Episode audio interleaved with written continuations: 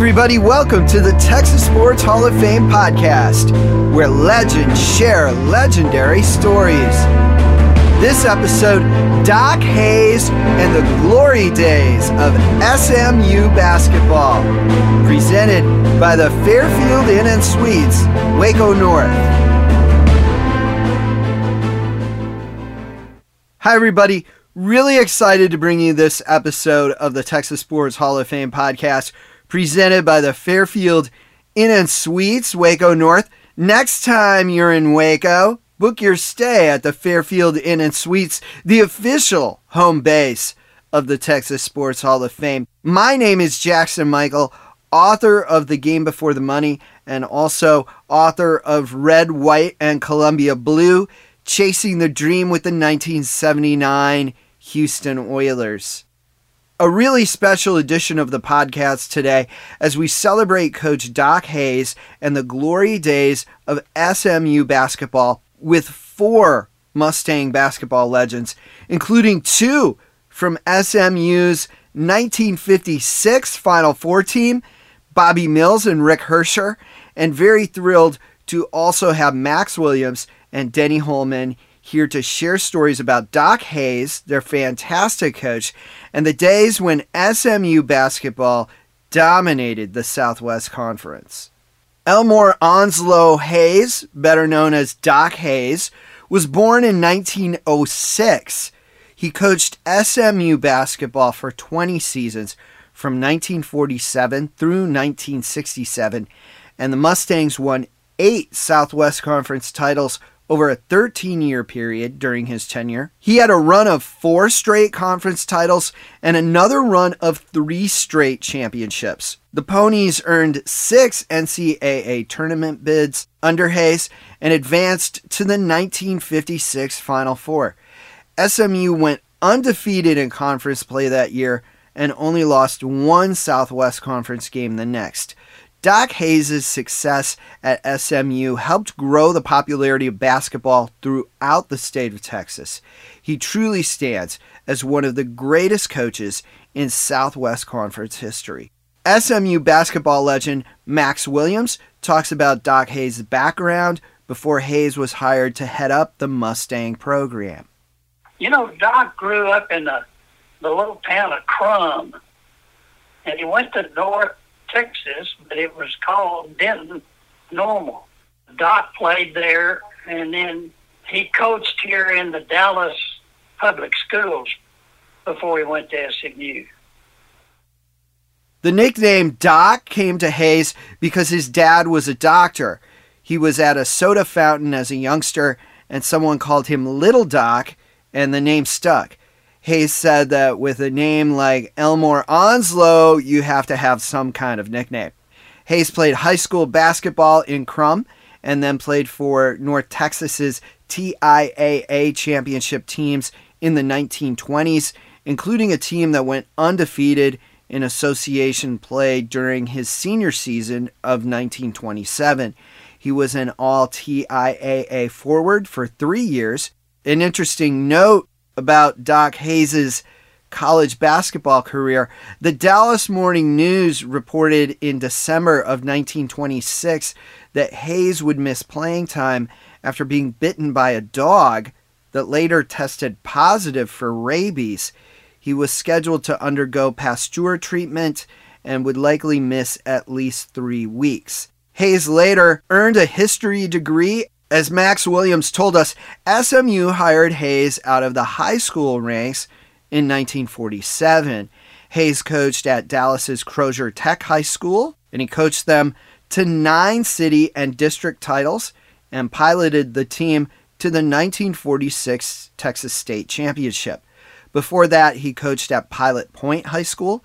He also officiated college football and basketball games during the period that he coached high school basketball. Hayes' star player at Crozier Tech was Jack Brown. Brown followed Hayes to the hilltop at SMU. The Ponies went 13 and 10 in Hayes' first season. SMU then suffered losing seasons four of the next five years. But things were about to change. Doc Hayes never coached another SMU team with a losing record after the 1952 53 season. A big part of that shift came when Coach Hayes recruited Jim Krebs, a 6'8, 225 pound center from St. Louis, Missouri. Other players came from St. Louis as well, and two of them are with us today. Bobby Mills came in in the same class as Jim Krebs, and Rick Herrscher soon followed. Mills talks about what created that St. Louis to SMU connection. Well, there was an executive with the Cotton Belt Railroad who lived in St. Louis and his name was Henry Spraggins. And his sister, I believe, was the dean of women at SMU, and so that was his connection with SMU.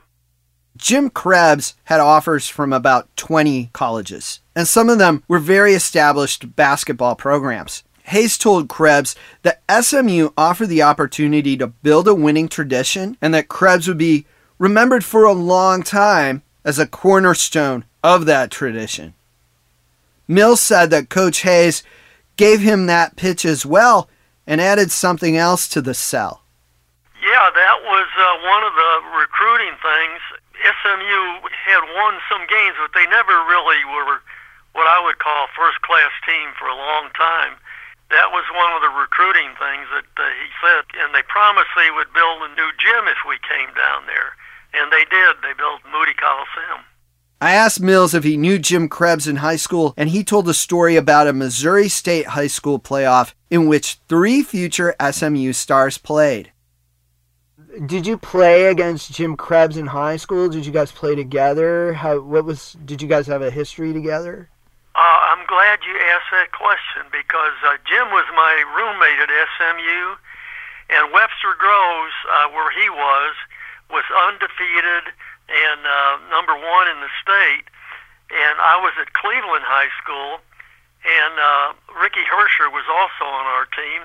And we beat Krebs uh, in the semifinals for the state championship, and I never let him forget it. Meanwhile, basketball gained popularity on SMU's Hilltop. During the 1953 54 season, the Mustangs played to overflow home crowds at Joe Perkins Gym. SMU's offense posted up big numbers on the board as well. Their game against defending conference champion TCU in January of 1954 shattered the Southwest Conference record for most combined points in a game that ended 85 84 in TCU's favor. The Mustangs later plastered Texas with 90 points. SMU ended conference play with a 6 and 6 record and averaged over 77 points a game, the highest total in the Southwest Conference. The next season, 1954 through 55, was a breakthrough year for Southern Methodist University's basketball program. Sophomore center Jim Krebs and his tremendous hook shot took center stage. Bobby Mills talks about the work that the coaching staff and Krebs put in to develop Krebs into an elite player one of the things about Jim, when he first came to SMU, he was big, but he was awkward. Uh, really, he really wasn't, you know, that great. In high school, he was so much bigger than everybody. He'd just stand next to the basket and make it. But uh, Coach uh, Hayes and Coach Pruitt spent hours with him practicing his hook shot, right hand and left hand, and they really developed it. Of course, Jim had the desire to be a great player but they worked with him hour after hour, day after day. I remember he'd be down at the other end of the court practicing. Somebody'd just be throwing the ball, and he'd be practicing his hook shot for 30, 40 minutes every practice. The Mustangs' 1954 55 season started out a little rough. They lost five of their first six. The one win, however, showed great promise. They beat seventh ranked Indiana on the road. In Southwest Conference play, SMU put together two win streaks, one of five games and one of four games. The four game win streak closed out the season and propelled the Mustangs to the Southwest Conference title, their first since 1937 and only the third in school history. The team made even more history as the first Southern Methodist team to earn an invite to the NCAA basketball tournament. The 1955 NCAA tournament included only 24 teams. SMU faced Bradley, a team that made it all the way to the national title game the previous season. The Mustangs trailed by 11 with a little over five minutes left in the game against Bradley, but put together a tremendous rally spurred by five baskets by Captain Art Barnes. They pulled to within two with mere seconds left to play, and the Mustangs made a terrific defensive play, stole the ball, and raced towards the basket to attempt a game tying layup. The shot missed the mark, however, and the Ponies lost a heartbreaker 81 to 79. By this time, the St. Louis to SMU connection worked overtime in Coach Hayes' favor. Rick Herrscher talks about how he was offered a scholarship. Bobby, After we won the state championship in 1953, and Bobby Mills decided to go to SMU, I guess I started thinking about going to SMU at that time, but that's getting a little ahead of the game because you have to be asked, right? Bobby was home from SMU because he was a freshman, and freshmen weren't eligible for varsity ball at that time. So he came home to visit his folks and came to the ball game, and it was a championship game, and it was one of those great games, and we won it on the last shot at the uh, buzzer, and afterwards in the dressing room, he came down and he said he wanted me to come to SMU, and that they were offering a scholarship. Now that's a little a little different than it is today. Here is a player on the team and he has been an emissary, obviously, of Coach Hayes, and asking players to come to SMU. And so I told him that I was excited, and I would, I was definitely going to come. 1955-56 was even a bigger season for Coach Doc Hayes and SMU basketball. SMU went 2 and 1 on the road against opponents from the mighty Big 10 early in the season, and that road trip helped raise the stature of Southwest Conference basketball at the time. SMU suffered their second loss of the season at Kansas on December 21st of 1955, but they wouldn't lose a game the rest of the way. They ended the regular season with a 16 game win streak and a 19 and 2 overall record. Teams tried zone defenses in attempts to stop star center Jim Krebs. Doc Hayes countered the move by shifting his offense to the outside shooting of Larry Showalter and others. Showalter, who moved from Indiana to Dallas at age 15 and became a high school star at Adamson High School, knocked down 28 points against Rice and SMU shot nearly 52% from the floor in that game. Rick Herrscher, a sophomore that season, talked about how Doc Hayes prepared his team for defensive tactics aimed to limit Jim Krebs, and how Hayes allowed his players to ask questions during practice. Coach Hayes would be having the drawing board there and drawing some plays out. We want to clear out so Jim can get this hook shot, and we'd talk to him about what would happen if he couldn't get his shot. So then we would move the ball around and somebody else would get a shot from outside. But you could talk to Coach Hayes and he would have an open ear and listen.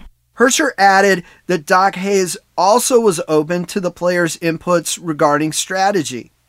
Bobby Mills and I developed some little schemes ourselves because we played together in St. Louis. And so we ran the fast break in high school. And so we came down here and Coach Hayes had developed a slow, bring the ball up slowly and then work it around. And we said we can get the ball down there in a hurry and score, you know, with this fast break. And he adopted the fast break into his regimen of, of developing an offense. The Mustang offense proved virtually unstoppable. After the Rice game, TCU tried to stop Larry Showalter's outside shooting but he still scored in double figures, and the Mustangs racked up 105 points on the night to set a school record for most points in a conference game. After the game, TCU head coach Buster Brannon told reporters that Southern Methodist is the finest shooting team this conference has ever had. The new school record for points in a conference game lasted less than two weeks SMU netted 109 points at home against Texas. Jim Krebs became the first player in Southwest Conference history to score 50 points in one game. He scored 20 field goals that game, layups, hook shots, and even some deeper shots. Krebs topped the previous conference single game record of 49 points, co owned by Slater Martin of Texas and Dick O'Neill of TCU. SMU basketball legend Bobby Mills remembers the game for us. We knew that he was getting close to that 50 mark, so every time down the court we tried to get the ball into Jim so he could pass that 50 mark, and he did. TCU's Horned Frogs hope to gain revenge against SMU late that season. TCU coach Buster Brannon figured the best way to play the Mustangs was not really to play at all. This was long before the shot clock in college basketball, and Brannon instructed his players to pass at least 25 times before taking a shot. TCU's Dick O'Neill took the first shot of the game three minutes into the contest. At halftime, TCU led 12 to 11. Rick Herrscher told us how Doc Hayes responded. Uh, Coach Hayes, he's saying, you know, what are you doing? And Coach Bannon would yell back, well, remember last game, you guys scored 106 points. This is the only way we can beat you. We're going to hold the ball. And he said, okay, if that's your game you want to play, we'll play it. Television was still fairly new at the time, and college basketball wasn't televised very often. This game, however, was on TV. Mills and Herrscher shared about that aspect of the game. Whoever was holding the ball was going to be on TV, so everybody was trying to hold the ball. Bobby, I can remember he was holding the ball out there, and he liked that. He was on television you know, because the television was focused on Bobby. And then all of a sudden, pennies and nickels and dimes starts coming onto the court. And so we're, as players, we're down there picking up coins and giving them to the referees. So there's no scoring on purpose. Each team held the ball for minutes at a time without shooting. That was a big surprise to the television station, not to mention the fans who paid to attend. Turns out that everybody was in for another surprise. All of a sudden, the lights go out in the middle of the game. The lights go out. And we thought, well, what was happening? And I'm not sure if this is true, but uh, it's been said that Dick O'Neill was the big star at TCU then, and his father was so mad uh, about how the game was being played that he turned electricity off in the in the gym. So it was dark for a period of time, and they had to get the electrician to get the lights back on. Okay, fast forward another 30 years or 40 years. I'm visiting with Dick O'Neill, who was the big scorer for TCU.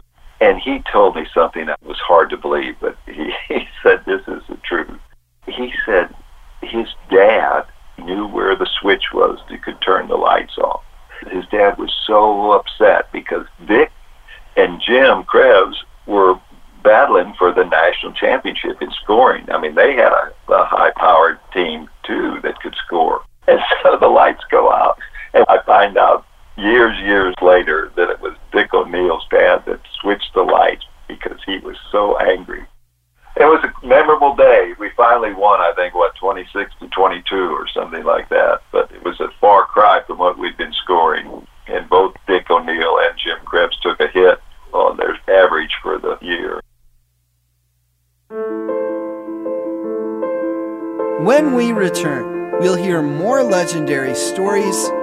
about the Doc Hayes era of SMU basketball.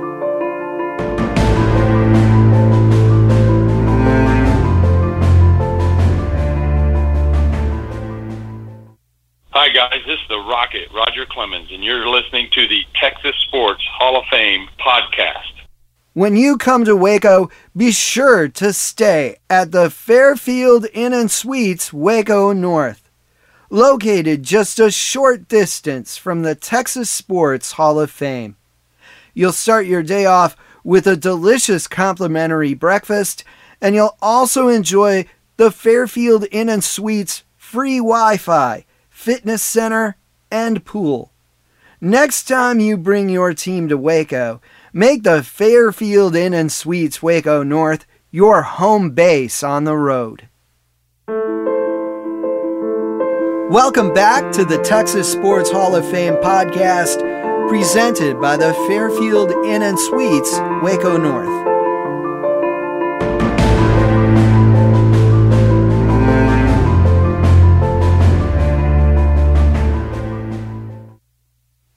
SMU won what's now become known as the Deep Freeze game. The final score was 26 to 22. It marked the first time that SMU won on TCU's home court in 7 years. Southern Methodist finished with a 19 and 2 overall record and went to the NCAA tournament for the second year in a row. They drew Texas Tech, who at that time was in the Border Conference. You can hear more about Texas Tech basketball and the school's entrance into the Southwest Conference in the Gerald Myers episode of the Texas Sports Hall of Fame podcast. The Mustangs fell behind Texas Tech and trailed at halftime, but SMU escaped with a one point victory to move forward to the West Regional semifinals against Houston. Rick Herrscher talks about how Coach Hayes and the team responded to the razor thin margin over Tech.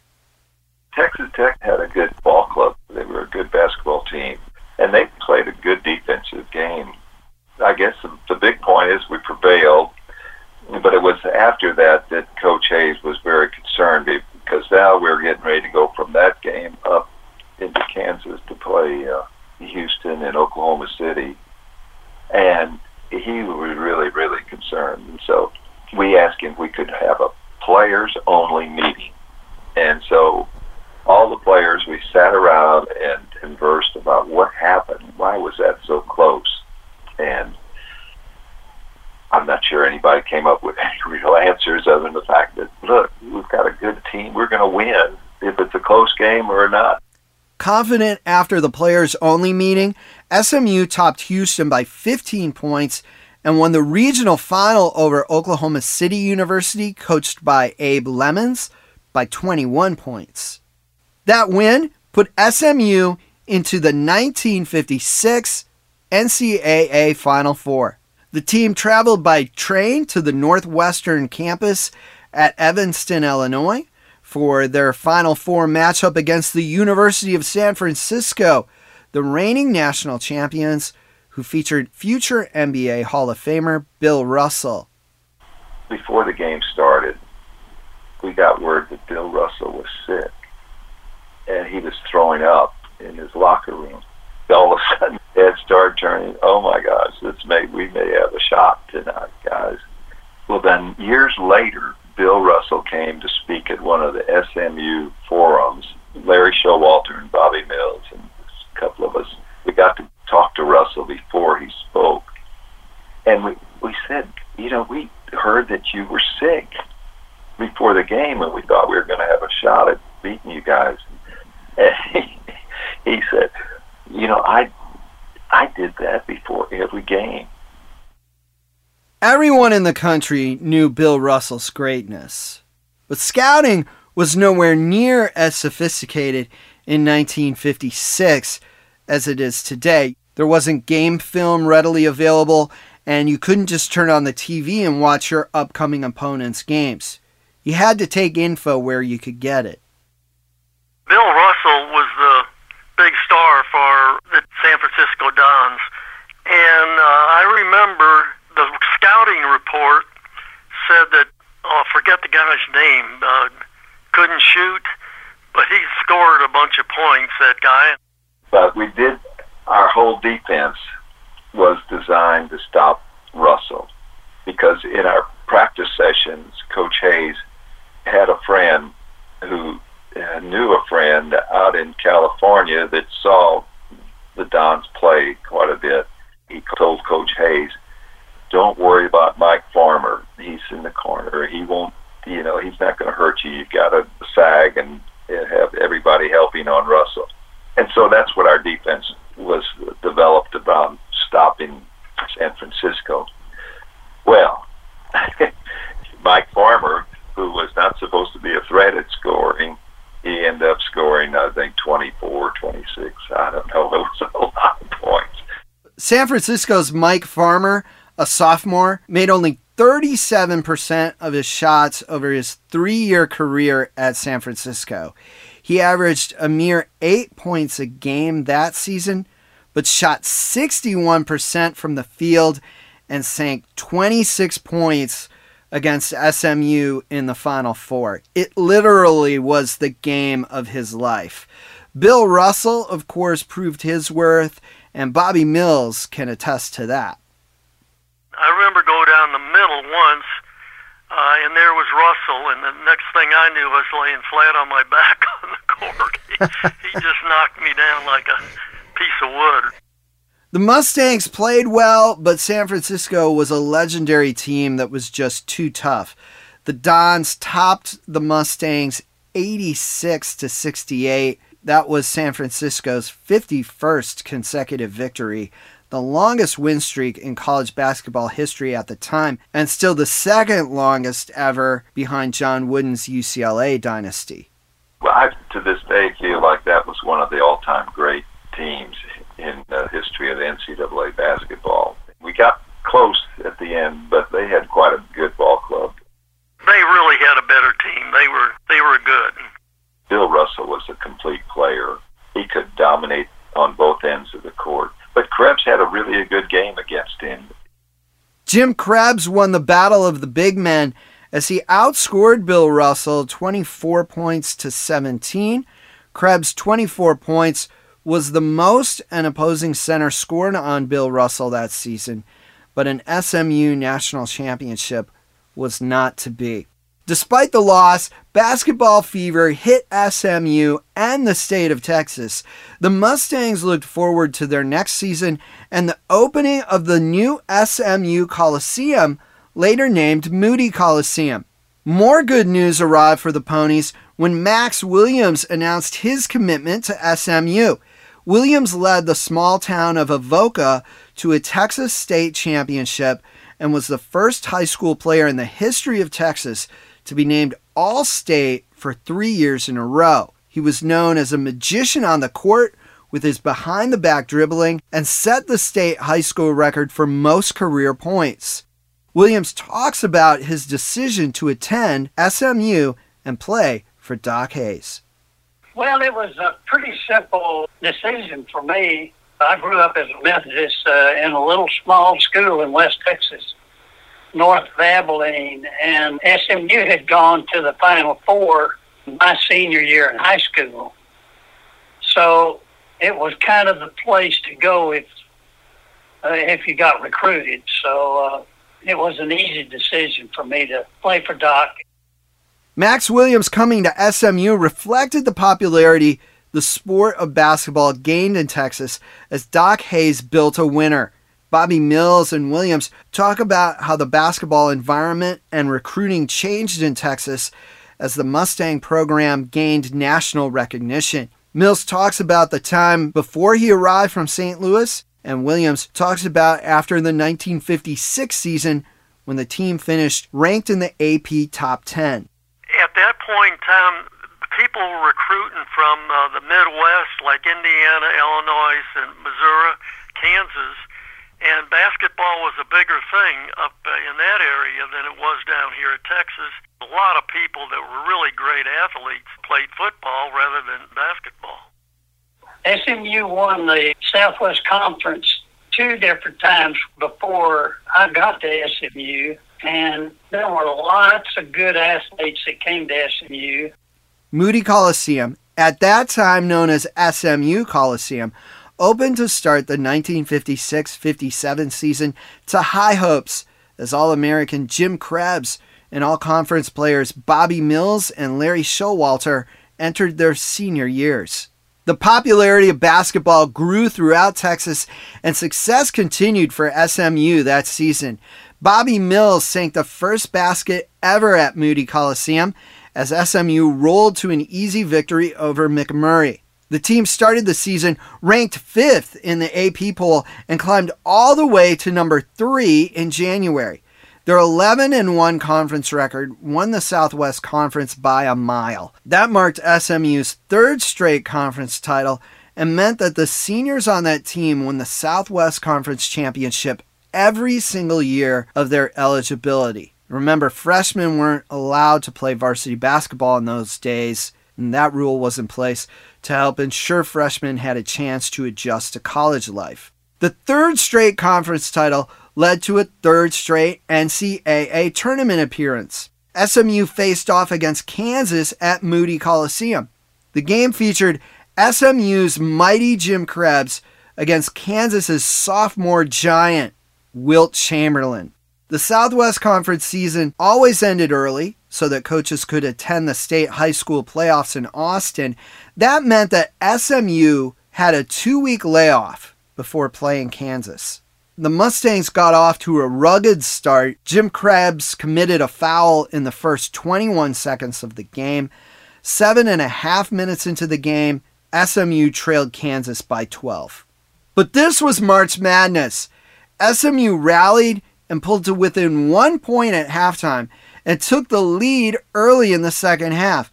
They held a three point lead when Krebs fouled out of the game with just over five minutes left to go. According to the Dallas Morning News, the lead changed hands at least a dozen times in the second half. SMU's Ned Duncan hit two clutch free throws with 46 seconds left to go to put the Mustangs up by two. Kansas then tied it with a half a minute left. We did have one last shot to win the game, but it went astray. Then they beat us in overtime. But that was the year we thought national champions, here we come. The Jayhawks left SMU's new gym with a 73 to 65 overtime win. Kansas made it to the national championship game and lost by one point to North Carolina. SMU won a tournament consolation game against St. Louis University, a team that featured many high school teammates of the SMU players who grew up in St. Louis. That game ended the college career of the great Jim Krebs, who later played in two NBA finals with the Lakers. The careers of SMU legends Bobby Mills and Larry Showalter also came to a close. Mills stood up in the locker room after the game against St. Louis and said that nothing could have been accomplished over their careers without the great guidance of Coach Hayes and his assistant Bob Pruitt. That senior group went 32 and 1 over 3 seasons at home and left campus with a transformed program that now owned national prominence.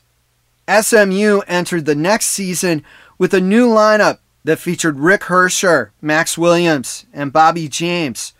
The 1957 58 team lacked the huge interior presence of Krebs, but Herrscher says that Doc Hayes recruited with that in mind.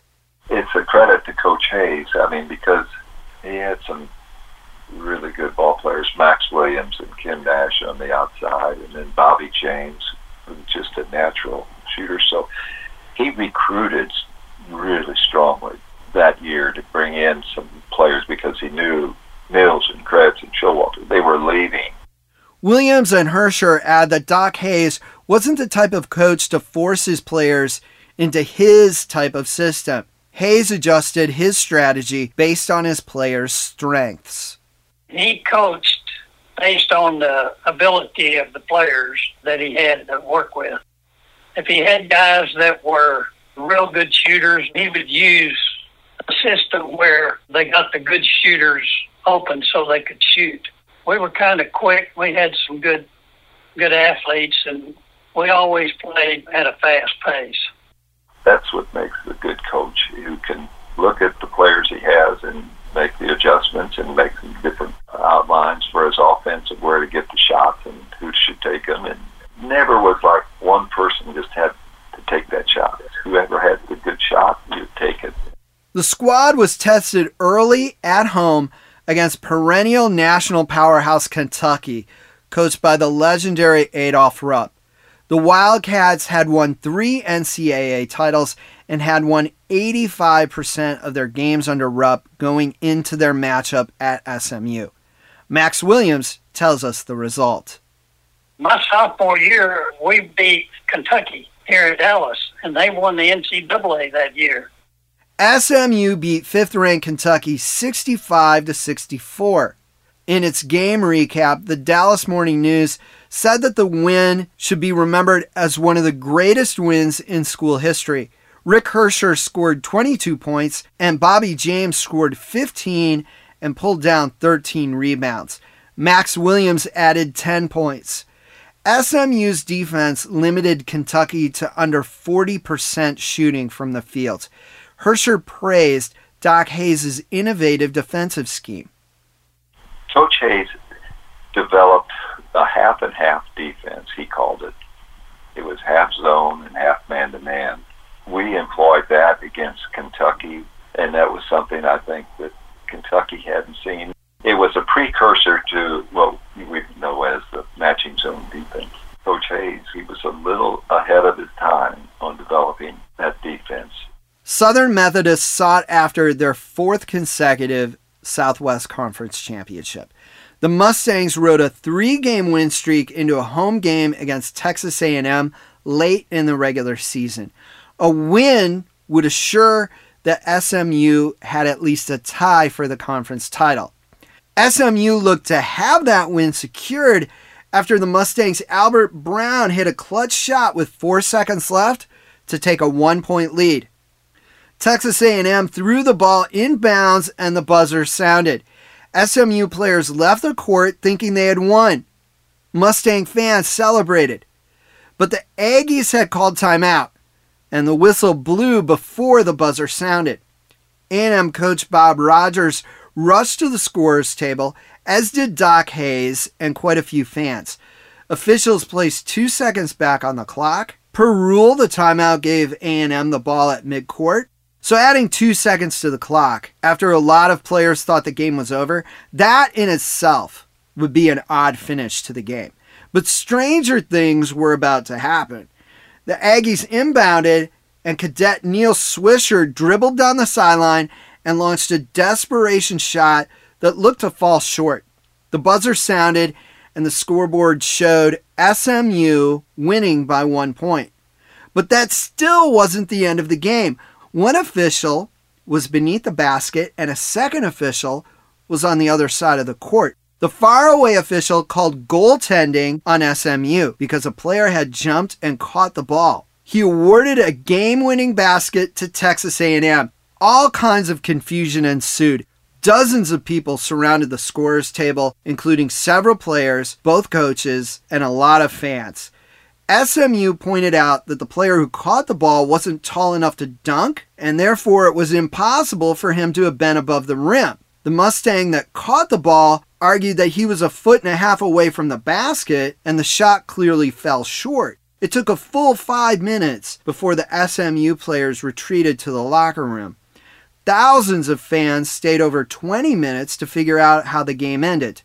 One fan asked the scorer's table who won the game a full 35 minutes afterwards. Rick Herrscher said that perhaps the most difficult part of the loss was seeing Coach Hayes. When we had that goaltending call and we lost the game and the outright championship my senior year, Coach Hayes had just had needles put in his shoulder, I think, for arthritis, and he had his arm in a sling. And to see him, you know, not believing that they took that took the game away, it was a sad thing to see Coach Hayes, who this could have been his fourth straight outright championship. Coach Hayes told reporters that he respected the official, but added that he couldn't understand how the Aggies could dribble twice and shoot in less than two seconds, and also questioned how goaltending could have been called on a shot that missed by several inches. The game marked the first home loss for SMU in 45 games and dropped them into a first place tie with Arkansas in the Southwest Conference. Both teams won their final regular season game and tied for the Southwest Conference Championship, SMU's fourth consecutive title. Rick Herrscher was named Southwest Conference Player of the Year, That was the first time the award was presented. SMU and Arkansas played an extra game in Shreveport, Louisiana to determine who would play in the 1958 NCAA tournament, and Arkansas won. Despite being Southwest Conference co champions, the Ponies missed the NCAA tournament for the first time in four years. The Mustangs finished second in the Southwest Conference the next two seasons and slipped to sixth after Max Williams graduated.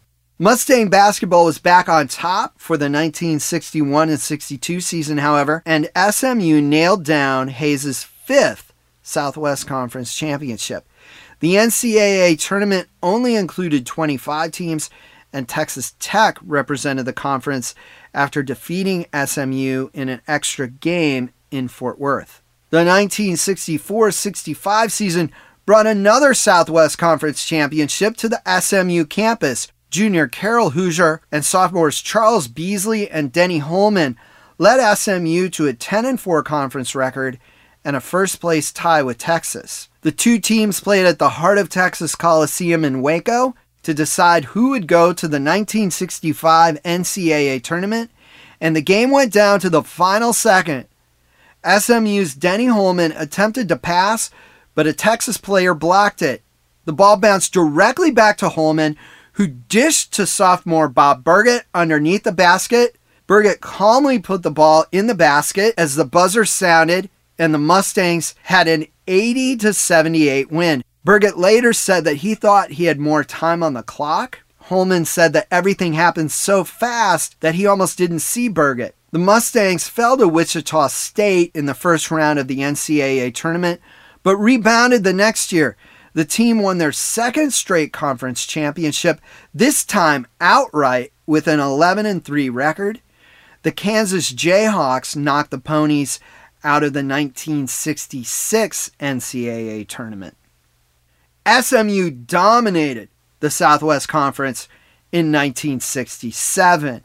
Conference Player of the Year Denny Holman led the team in scoring, but five players averaged in double figures the Mustangs raced to a 12 and 2 conference record and finished four games ahead of the teams who tied for second place. The Mustangs faced steep competition in the 1967 NCAA tournament. They faced off against second ranked Louisville at Allen Fieldhouse in Lawrence, Kansas. Louisville had future NBA star Wes Unseld, but the Ponies hung tough. The score stood tied at 81 with seconds left in the game. Holman and Charles Beasley hatched a plan as the two teams lined up for a jump ball in the game's waning moments. Here's Denny Holman telling us what happened. The game was tied, and Charles Beasley, who played with the Chaparrals also, was a great player for SMU with me, and, and and he uh, he and I made eye contact. They had a jump ball at their end, and we had beaten Texas on a play just like this, and so we looked at each other and we both knew what he was going to do. And Louisville didn't think he, he could out jump the guy he was jumping. So when the ball went in the air, I took off running, and he hit it like a volleyball, and I caught it on one bounce and went in and made a layup with two seconds to go. So we beat him by two points. So it was always, you know, it, was it was a fun deal to do, and you know, I, I, can't tell how many people come up to me and say, "Hey, I was at that game where I saw that play, and that was unbelievable." But, Charlie was a great athlete, and he, you know, when you play with guys for three years like that, you you understand each other, and you're able to do things together. SMU won 83 81 in true March Madness fashion. The Mustangs moved into the National Regional Final against Houston and their star Elvin Hayes. Houston won that game, and it marked the third time that a Doc Hayes SMU team lost a tournament game against a future NBA legend. That game was Doc Hayes' final game as head coach of the SMU Mustangs, his longtime assistant Bob Pruitt took over as head coach, a man who once played for Doc Hayes and a man Hayes praised often for his contributions to SMU's success. Doc Hayes was 61 at the time. He said that his doctor said that he was in good health, and Hayes said that in order to keep that good health, retiring from coaching basketball would be a wise choice. He called coaching basketball, quote, a crazy mixed up world, and added that someone once told him that you didn't have to be crazy to coach basketball, but being crazy certainly didn't interfere with the job. He said that he wouldn't trade a minute of the drama, excitement, anxiety, success, and failure that he experienced in his 40 years of coaching high school and college basketball. He was known as a colorful coach. He once tossed his sports jacket at least 10 feet in the air in response to an official's call, a feat that many around campus attempted to duplicate, but no one ever figured out how he threw his sports coat that high. He was known for his colorful quotes to reporters and responses to officials. Hayes rushed onto the floor to argue a call during the 1965 NCAA tournament. The ref gave Hayes a technical foul, and Hayes responded, That's the first correct call you've made all game. Events were put together to honor Hayes when he retired as SMU's head coach, and the Dallas Morning News posted several effusive articles celebrating Doc Hayes and his character and success. Doc Hayes and his wife Kathleen were tragically killed in a car accident in 1973. The Mustang family previously suffered the deaths of Jim Krebs in 1965 and Bobby James in 1959. Krebs was killed while cutting a tree, and James was killed in a fire before his senior season. Those remain some of the most saddest moments in SMU history. Coach Hayes and his teams also brought some of the biggest joys to SMU. Hayes' eight conference titles are the most in Southwest Conference basketball history. Only Eddie Sutton and Tom Penders have more NCAA tournament appearances, and they coached in a day with 64 team tournaments rather than 25 or fewer. Doc Hayes also owns the most wins in SMU history, even though current teams play more games per season than in Hayes' era. TCU's legendary coach Buster Brannon called Doc Hayes the greatest coach in Southwest Conference history and said that he never saw an individual enjoy so much success but never change. Character meant a lot to Doc Hayes, and so did academics. He made Rick Herrscher promise to return to get his degree after he signed a Major League Baseball contract with the Milwaukee Braves. Herrscher followed through on that promise and later became an orthodontist. Indeed, many of Hayes' players succeeded in life long after their basketball careers at SMU ended. Doc Hayes taught his players to excel in all areas, and he set the bar high for coaching success in Southwest Conference basketball. I think one of the things about Hayes was uh, he was almost a father figure to the players that, that came there, especially the ones that were out of town. He was just a, a really a nice, nice person, demanded the very best that he didn't put up with any foolishness, but he was just a, real nice person, and everybody uh, respected him and appreciated him. It was a family affair, really, with Coach Hayes. He took care of his players, and that word got around. He was so genuine in his care of the players. Just a fabulous human being and very well known, very well liked. As far as we were concerned, he was Mr. Basketball here in this part of the world. Doc Hayes was inducted into the Texas Sports Hall of Fame in 1972.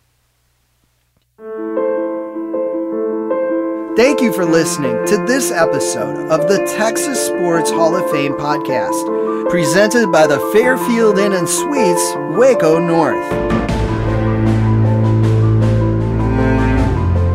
Come visit the Texas Sports Hall of Fame in Waco, and when you do, book your stay at the Fairfield Inn and Suites, Waco North. It's a slam dunk of a hotel.